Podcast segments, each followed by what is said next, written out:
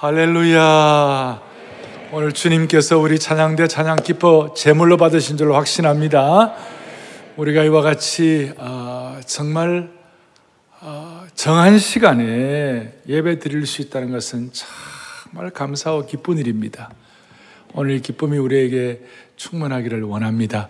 제가 볼 때 이 기쁨, 예배의 기쁨은 예배를 사모함의 사모함과 기쁨이 같이 가는 것 같아요. 그래서 오늘 여러분 안아주신 본당을 사모해가지고 지금 오셨거든요. 그리고 지금 본당, 은혜 채플, 언약 채플, 사랑 채플, 그 다음에 안성수양관 여러 군데 좀 동시에 예배를 드리고 있는데 우리 모두가 다 정말 예배를 사모하여 말씀을 통한 충만한 기쁨을 주시기를 바랍니다. 자, 오늘은 남은 자의 기도에 대해서 말씀을 하겠는데요. 제가 지나간 이렇게 수십 년 동안 목회를 하고 또 저 자신을 돌아보면 하나님께서 어떤 일을 이루어 주실 때 그냥 그냥 되는 법이 없고 반드시 먼저 약속의 말씀을 먼저 주십니다. 먼저 말씀을 주십니다. 그리고 말씀을 주시고 난 다음에 이루어 주십니다. 그래서 오늘 이 시간 제가 여러분과 함께 지금 어, 스가랴 8장 이 9절부터 23절을 좀 공부를 하겠어요. 의? 공부를 좀 하겠어요. 그러니까 제가 또록또록 말씀할 테니까 이 내용 가운데 여러분들이 탁 말씀 가운데 아 주님 저 말씀이 제 말씀이다라고 레마의 말씀으로 받아가지고 그 말씀이 집중될 때 그 일을 통하여 말씀대로 여러분의 삶과 인생이 이루어지는 것입니다. 자 오늘 스가랴 8장은 처음에 회복에 대해서 말씀합니다. 무슨 회복인가? 적당한 회복이 아니라 온전한 회복, 통전적인 회복. 그러니까 회복에 관해서 사각지대가 없기를 바라는 것이에요. 그래서 지난주일 회복의 약간 예고편을 보여주셨는데, 지난주일은 앞부분에 8장 4절 5절에서 무슨 회복을 주셨냐면, 예루살렘, 폐허된 예루살렘이 진리의 성읍이 될 것이다. 여호와의 성산이 될 것이다. 그리고 회복된 증거가 뭐냐면 길거리마다 노약자들, 노인들과 어린아이들이 약자들이 뛰어놀고 춤추며 기뻐할 것이다. 그게 뭐냐면 안전과 평안이 안전과 평강이 회복되었다 그 뜻이. 그리고 지난 주일날 7절 8절에서는 뭘 말씀했냐면 하나님께서 너희들이 내 백성이 되고 내가 너희 하나님이 됨이라. 이 독특한 하나님의 이 그 하나님과 백성들과의 관계의 방식이에요. 그래서 소위 어, 하나님과의 관계 회복을 주셨어요. 그러니까 하나님과의 관계 회복. 처음에는 평안과 평강과 안전 회복, 하나님과의 관계 회복. 자, 그러면 자, 안전과 평강의 회복, 그 다음에 하나님과의 관계 회복, 세 번째는 오늘 9절부터 13절까지 뭐가 나오느냐면 땅의 회복이에요. 땅의 회복이란 말은 뭐냐면 그동안은 노력하고 애쓰고 수고하고 땀 흘려도 거친 소산, 엉겅퀴, 소출이 엉망이에요. 그런데 오늘 하나님께서 이른 비와 늦은 비에 은택을 주시고 특별히 봄비의 은혜를 주셔가지고 하나님께서 땅을 회복시켜 주시는 것이 그 얘기가 오늘 9절부터 13절까지 있어요. 메마른 땅에 적절한 비를 주시고 곡식은 풍성하게 자랄 것이고 노동자는 자식의 품삯을 받게 되는 생활비를 풍성하게 받게 되는 심은 대로 거두는 은혜가 작동되는 거예요. 여러분 그렇잖아요. 우리 살아가는 동안에 정말 애쓰고 수고한 그 땀의 대가가 그대로 풍성하게 주어지는 것, 그 축복 아닙니까? 너무 귀한 거예요. 왜냐하면 우리는 본래 창세기 3장에 범죄하고 하나님 불순종할 때 땅이 저주를 받았어요. 땅이 저주를 받아 가시와 엉겅퀴를 내고 어떤 사람들은 이게 오늘 이 시대로만 죽도록 살도록 애쓰고 수고해도 남는 것이 없는 거예요. 근데 하나님께서 땅의 회복을 주신다. 여러분들의 삶의 생업을 하나님이 보호하신다. 그 뜻이에요. 이 은혜의 주인공이 되시길 바랍니다. 오베데돔처럼 어? 그러니까 저주받은 자가 복당해야 된다 그 뜻이에요. 음? 저는 오베데돔이고 여러분들은 김베데돔이고 박베데돔이고 최베데돔이고 예, 송베데돔이고 이 꿈도 못 꿉니까? 여기에 대한 기도 못 합니까? 할 수 있어요 우리가. 어. 그 다음 땅의 회복 다음에 4절부터 14절부터 그 다음에 19절까지 보니까 이웃과의 관계 회복이에요. 특별히 16절, 17절 읽어보겠습니다. 같이 보지. 16절, 17절 같이 보죠. 이웃과 더불어 진리를 말하며 너희 성문에서 진실하고 화평한 재판을 베풀고 마음에 서로 이야기를 도모하지 말며 거짓 맹세를 좋아하지 말며 이 모든 일은 내가 미워하는 것이니라 여호와의 말씀이니라 할렐루야 이게 물론 금식을 참된 금식을 통한 어떤 증거로도 나타나기도 하지만 하나님께서 이웃과의 관계를 온전히 회복시켜 주시는 거예요. 그런데 이웃과의 관계 회복은 이 지금 14절부터 어, 19절까지 이 내용은 아까 앞에 7절, 8절 하나님과의 관계가 온전히 회복된 사람들이 누릴 수 있는 결과예요. 하나님과의 관계가 수직적으로 잘 된 사람에게 하나님 수평적으로 이웃과의 관계도 회복시켜 주시는 거예요. 너무 거예요. 여기에 여러분들 사, 각지대가 없기를 바랍니다. 그 다음에 이제 마지막 20절부터 23절에 뭘 말씀하고 있는가? 이방 사람들까지도 회복된다는 것이. 오늘 이런 회복은 어떻게 보면 참 온전한 회복이고 통전적인 회복 이방인들이 다 예루살렘으로 와서 은혜 받고 이 이방인들이 예루살렘으로 순례길을 오겠다고 그러고 얼마나 좋은 겁니까? 자, 이것은 하나님의 한결같은 목자의 심정을 통하여 나타난 결과예요. 이거는 다 똑같아요. 무슨 말이냐면 하나님의 백성이 회복되면 나만 회복되는 것이 아니라 이웃들도 축복을 받는 것이에요. 아브라함에게 그 축복의 근원이 되라 그랬고 이스라엘 백성에게 제사장 나라가 되라고 그랬고 그 다음 심지어 다윗이 골리앗을 물리칠 때도 그냥 골리앗 때려 죽이는 그게 목표가 아니고 땅의 모든 백성이 하나님 되심을 알지어다 그랬어요. 그 골리앗 이기는 사건을 통하여 이스라엘 백성들이 광야길을 건너서 요단강을 건너 가나안 땅에 들어갈 때도 그 가나안 땅 들어간 이유도 땅의 모든 백성이 하나님의 하나님 되심을 알지어다. 그게 구약에 맹맥히 흐르는 회복의 중요한 것이. 그러니까 우리가 회복되고 우리만 뱉어드리는 것이 아니라 우리가 회복되어 가지고 주위가 복을 받는 것이. 그래서 엄격하게 말하면 여러분들은 복의 대상이 아니라 복의 근원이에요. 이게 회복의 축복이에요. 그러면 제가 이런 말씀을 드리면 아니 이 회복이 진짜 내 것이 될 수 있습니까? 21세기에 살아가는 우리들이 진짜 우리의 것이 될 수 있습니까? 이런 질문을 할 수 있어요. 그런데 오늘 두 번째로 생각할 것은 뭐냐면 이 회복은, 이 회복은 본질적인 회복을 위하여 누가 쓰임 받을 수 있는가? 그러니까 누가 온전한 회복을 위하여 쓰임 받을 수 있을 것인가? 구체적으로. 이게 바로 6절에도 나오는데 남은 백성. 11절 보겠습니다. 11절 여러분들 읽었는데 같이 보죠. 만군의 여호와의 말씀입니다. 이제는 내가 이 남은 백성 대하기를 아 놀라운 말씀이 남은 백성들을 통하여 하나님이 온전한 회복을 하게 하실 것이다. 그 남은 백성이 뭐냐? 남은 백성이 할 일이 뭐냐? 남은 백성은 그냥 자기만 남은 백성이 아니라 그 다음에 20절에 보면 뭐라고 나와 있는가 하면 수많은 사람들, 여러 백성에게 영향을 끼치고, 그 다음에 22절에 보면 많은 백성과 강대한 나라들에게 영향을 끼치고, 23절에 보면 말이 다른 이방 백성들에게도 이 남은 백성이 영향을 끼치는 거예요. 그러니까, 남은 백성. 그럼 이 남은 백성이 뭐냐? 남은 자가 뭐냐? 이걸 구약에서는, 이사에서는 그 거룩한 그루터기다. 남은 자다.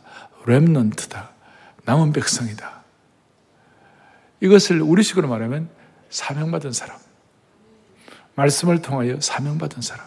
오늘 여기 말씀을 통하여 여러분들이 아, 내 것으로 깨닫고 적용하기를 원하는 사람. 좀 더 들어 말씀을 통하여 사명이 목숨보다 더 중요하다고 하시는 사람. 하나님은 온전한 회복을 원하시는데 온전한 회복을 위하여 사각지대가 없기를 원하시는데 땅의 회복, 내 생업의 회복, 하나님과의 관계 회복, 이웃과의 관계 회복, 만민과의 관계 회복 하나님 원하시는 누굴 통하여 남은 백성 말씀을 통하여 이 말씀이 나를 통하여 사명자의 삶을 살게 한다. 그래서 사명이 목숨보다 중요하다고 생각한 사람들. 이걸 좀 더 신구약 전체의 큰 흐름으로 보면 요한계시록 14장 4절에 이런 내용이 나와 있어요. 보죠. 이 사람들은 순결한 자라 어린 양이 어디로 인도하든지 따라가는 자며 하나님과 어린 양에게 속한 자들이니 주님 따라 목자 따라가면서 하나님과 어린 양에게 속한 자들이니 이 사람들이 남은 자라는 것이. 그래서 구약에는 이 남은 자 신학이 굉장히 중요해요. 그래서 구약의 남은 자 신학을 remnant theology, remnant theology, 남은 자의 신학이라고 그래요.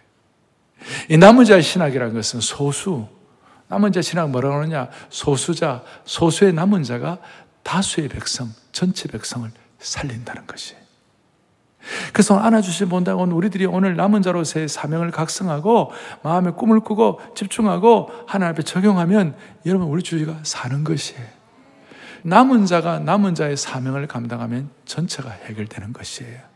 이 우리가 아무것도 아닌 것처럼 이 예배를 드리면 이렇게 목숨 걸고 와가지고 예배를 드리는 이유가 우리가 남은 자의 사명을 가지고 이 사명 잘 감당할 때 국가적으로도 역사적으로도 간당간당한 이 모든 것들이 자기도 모르게 하나님이 해결해 주시는 것이에요.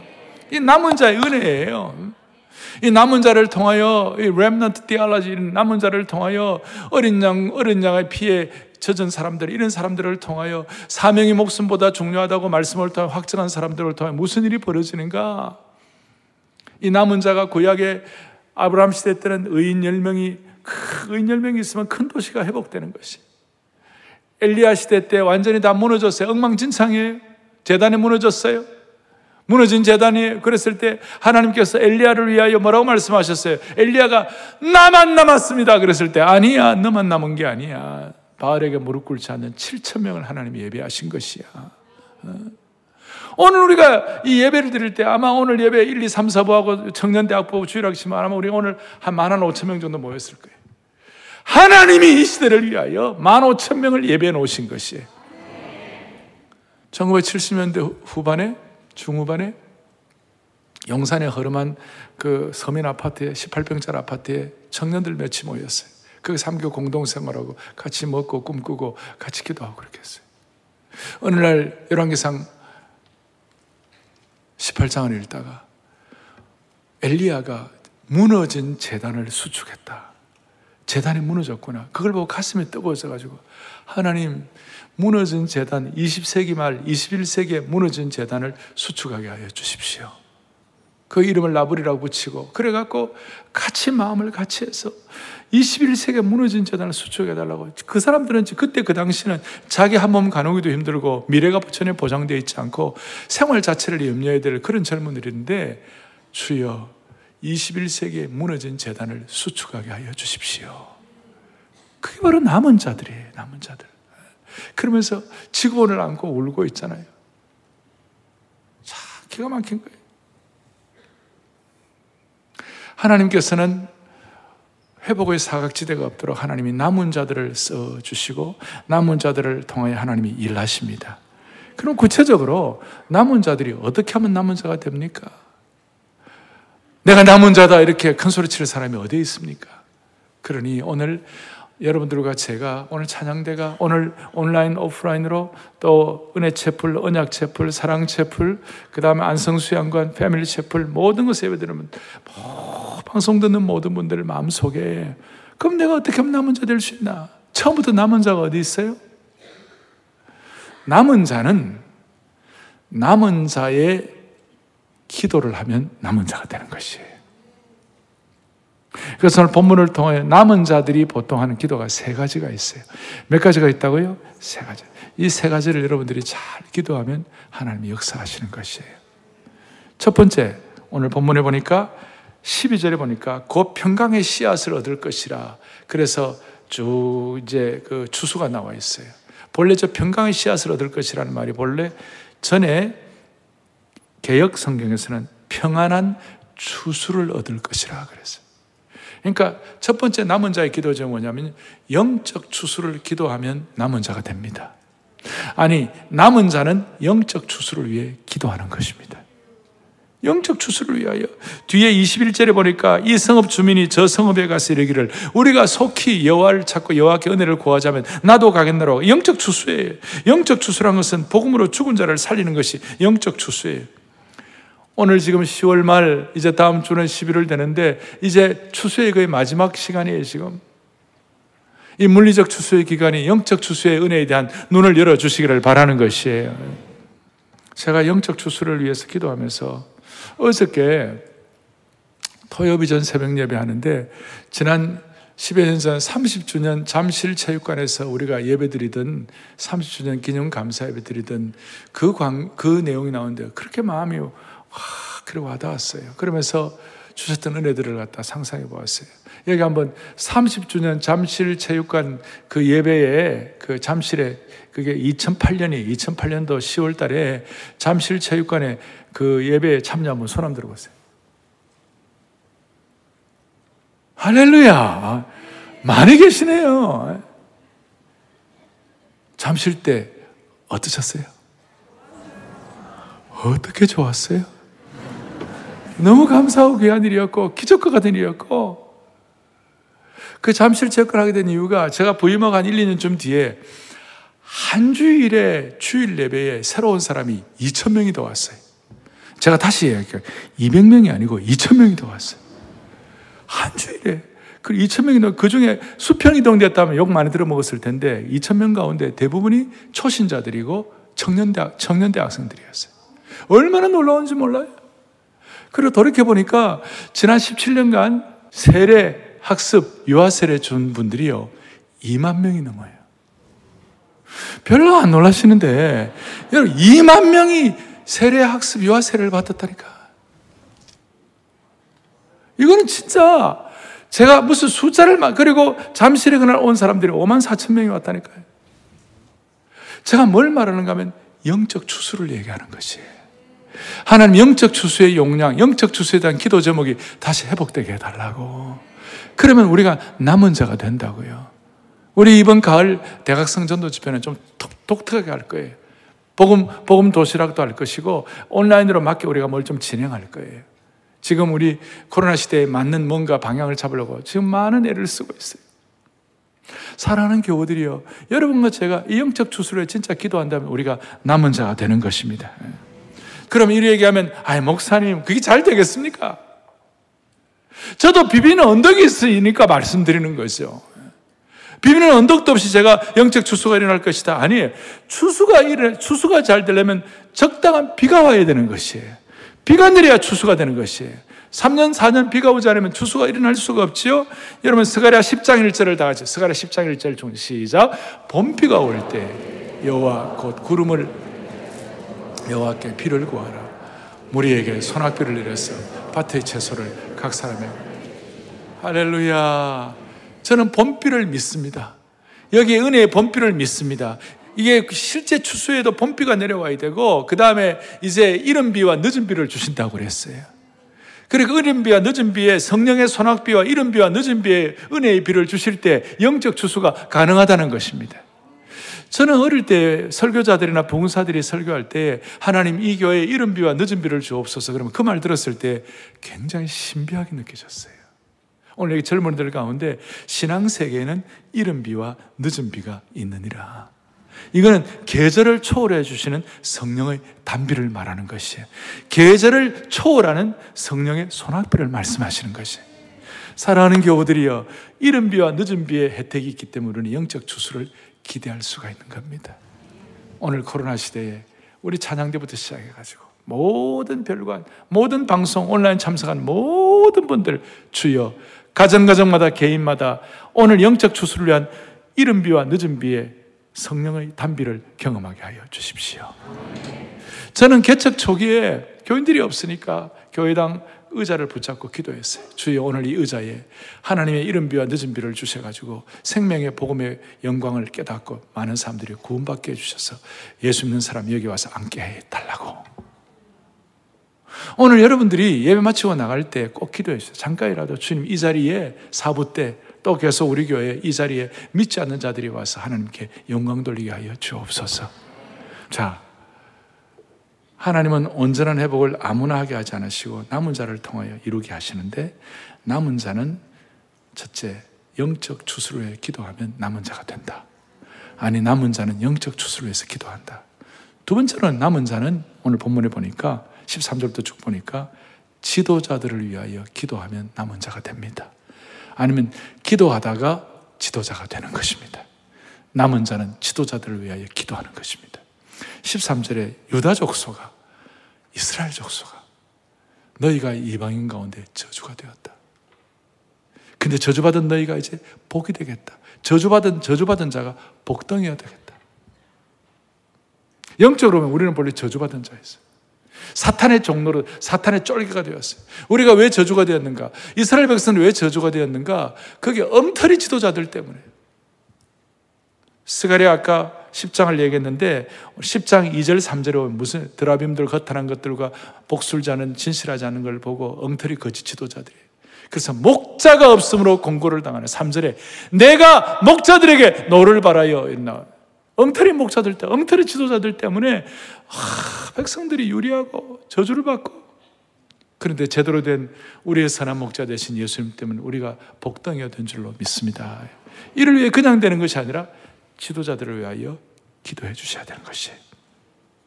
잘못된 지도자를 만나서 죽을 고생을 하는 나라와 민족이 얼마나 많습니까? 제가 하나 대표적으로 베네수엘라. 베네수엘라의 자원은 얼마나 좋았냐면 단위 면적당 세계 석유 매장 1위에 1위. 자원 부국에. 그런데 지도자 하나 잘못 만나가지고 엉망진창이 됐어요.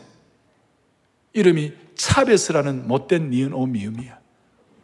제 믿음의 동, 동력자 가운데 하나가 베네수엘라 이민 가가지고 거기서 최고의 베네수엘라 최고의 의류 사업가가 됐어요.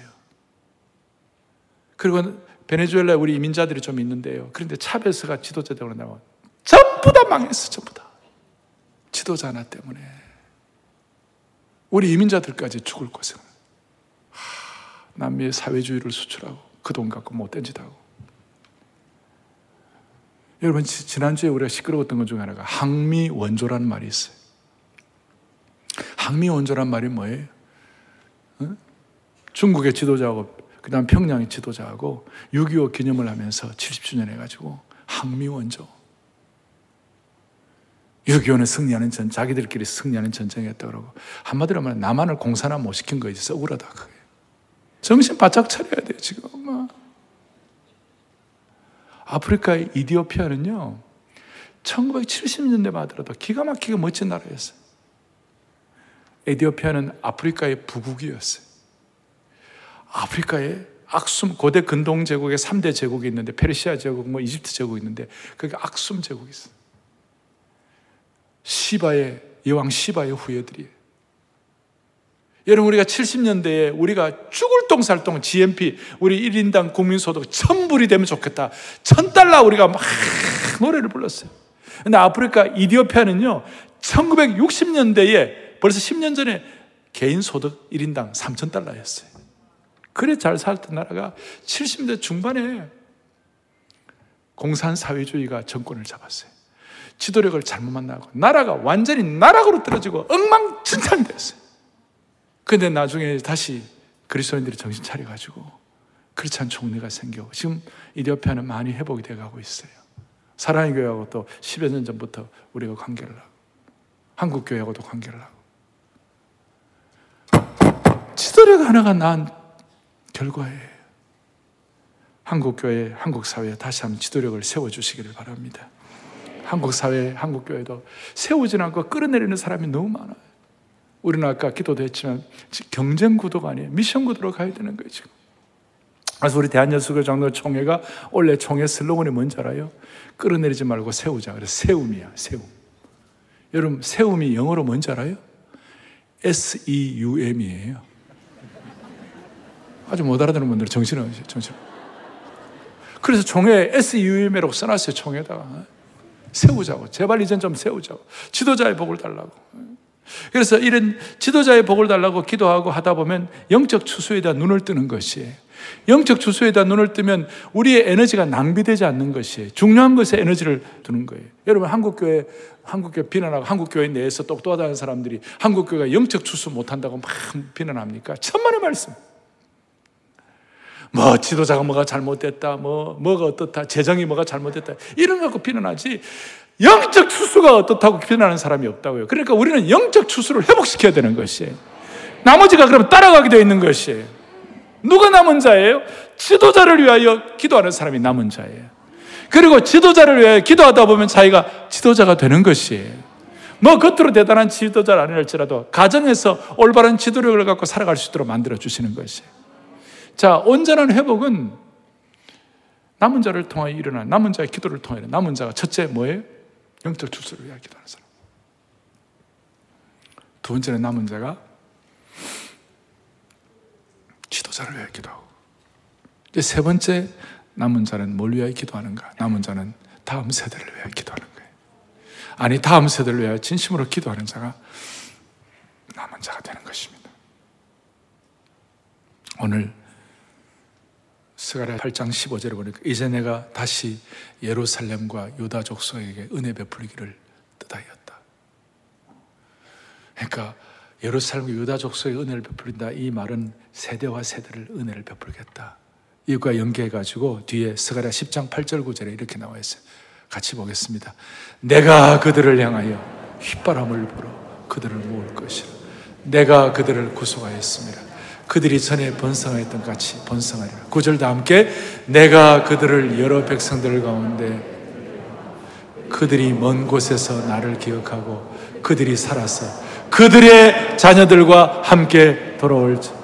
할렐루야. 그들의 자녀들과 함께 돌아올지라. 믿음의 계승에 믿음의 계승을 위하여 기도해야 되는 거예요. 여러분 지금 우리는 다음 세대, 우리의 자녀 세대를 위하여 기도하는 것이 진짜로 절실해졌어요. 절실해졌어요. 오늘 오늘 이 예배에 왜 왔습니까? 오늘 예배 현장 예배를 우리가 고수한 이유가 뭡니까? 그 중에 중요한 것 중에 하나는 다음 세대에 이 예배를 물려줘야 되는 것이에요. 다음 세대가 이 살아있는 예배가 물려지지 않으면 다 죽어요, 다 죽어. 우리 공부합시다. 정말 다음 세대의 믿음의 개성을 물려주는 기도가 있기를 바랍니다. 제가 한 두 주 전에 우리 교회 어떤 남자 집사님하고 대화를 하는데 그 집사님 내가 참 감동적인 얘기를 들었어요. 이분이 사업 바쁜 분인데 아주 바쁜 가운데서도 성경 필사를 한 번 다 했대. 신구약 다 필사를 다 했대. 젊은, 그러니까, 그렇게 연세가 그렇게 60채 되지 않은 분인데, 아이고, 성경을 다 필사했더라. 사업하시면 얼마나 바빴겠어요.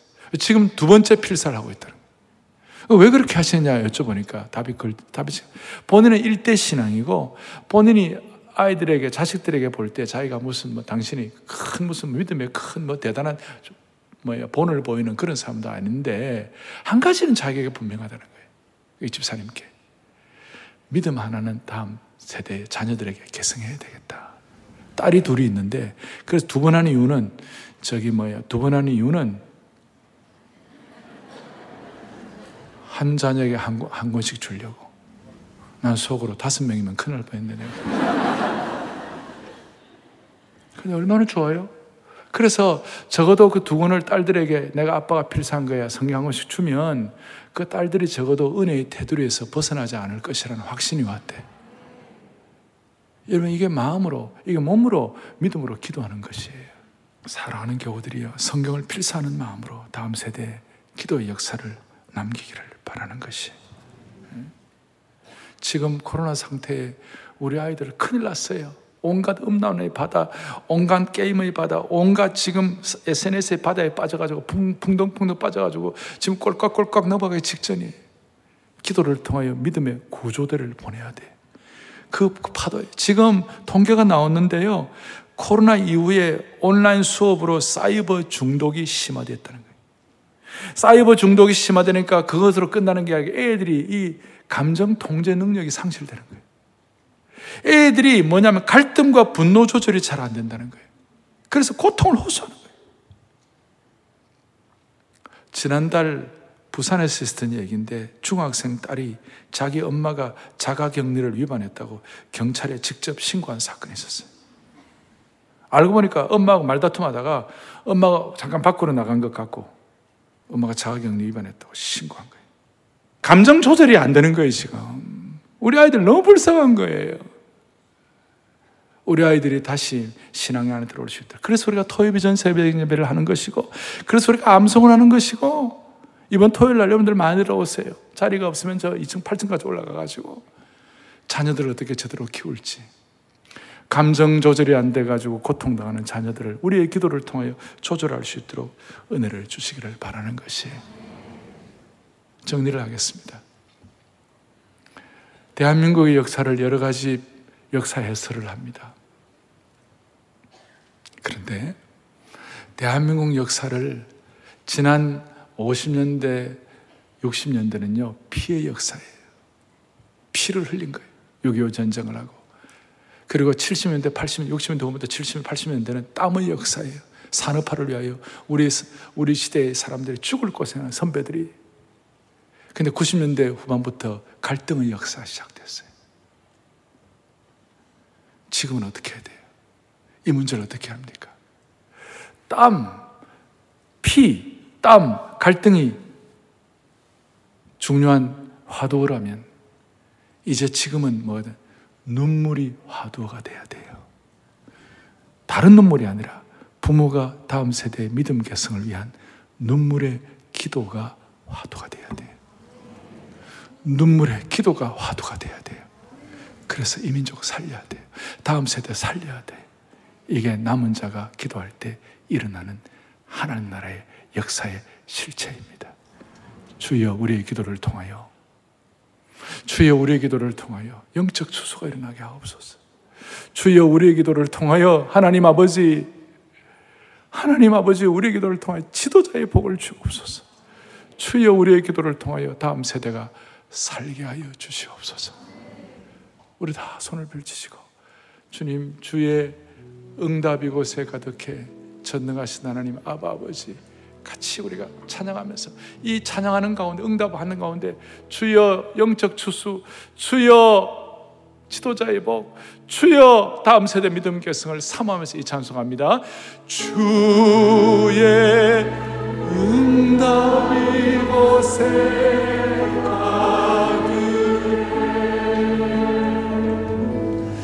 전능하신 하나님 아 찬양받기 아까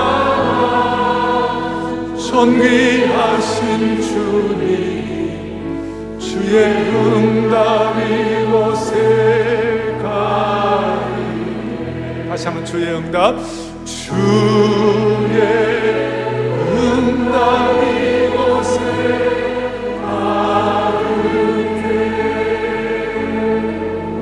전능하신 하나님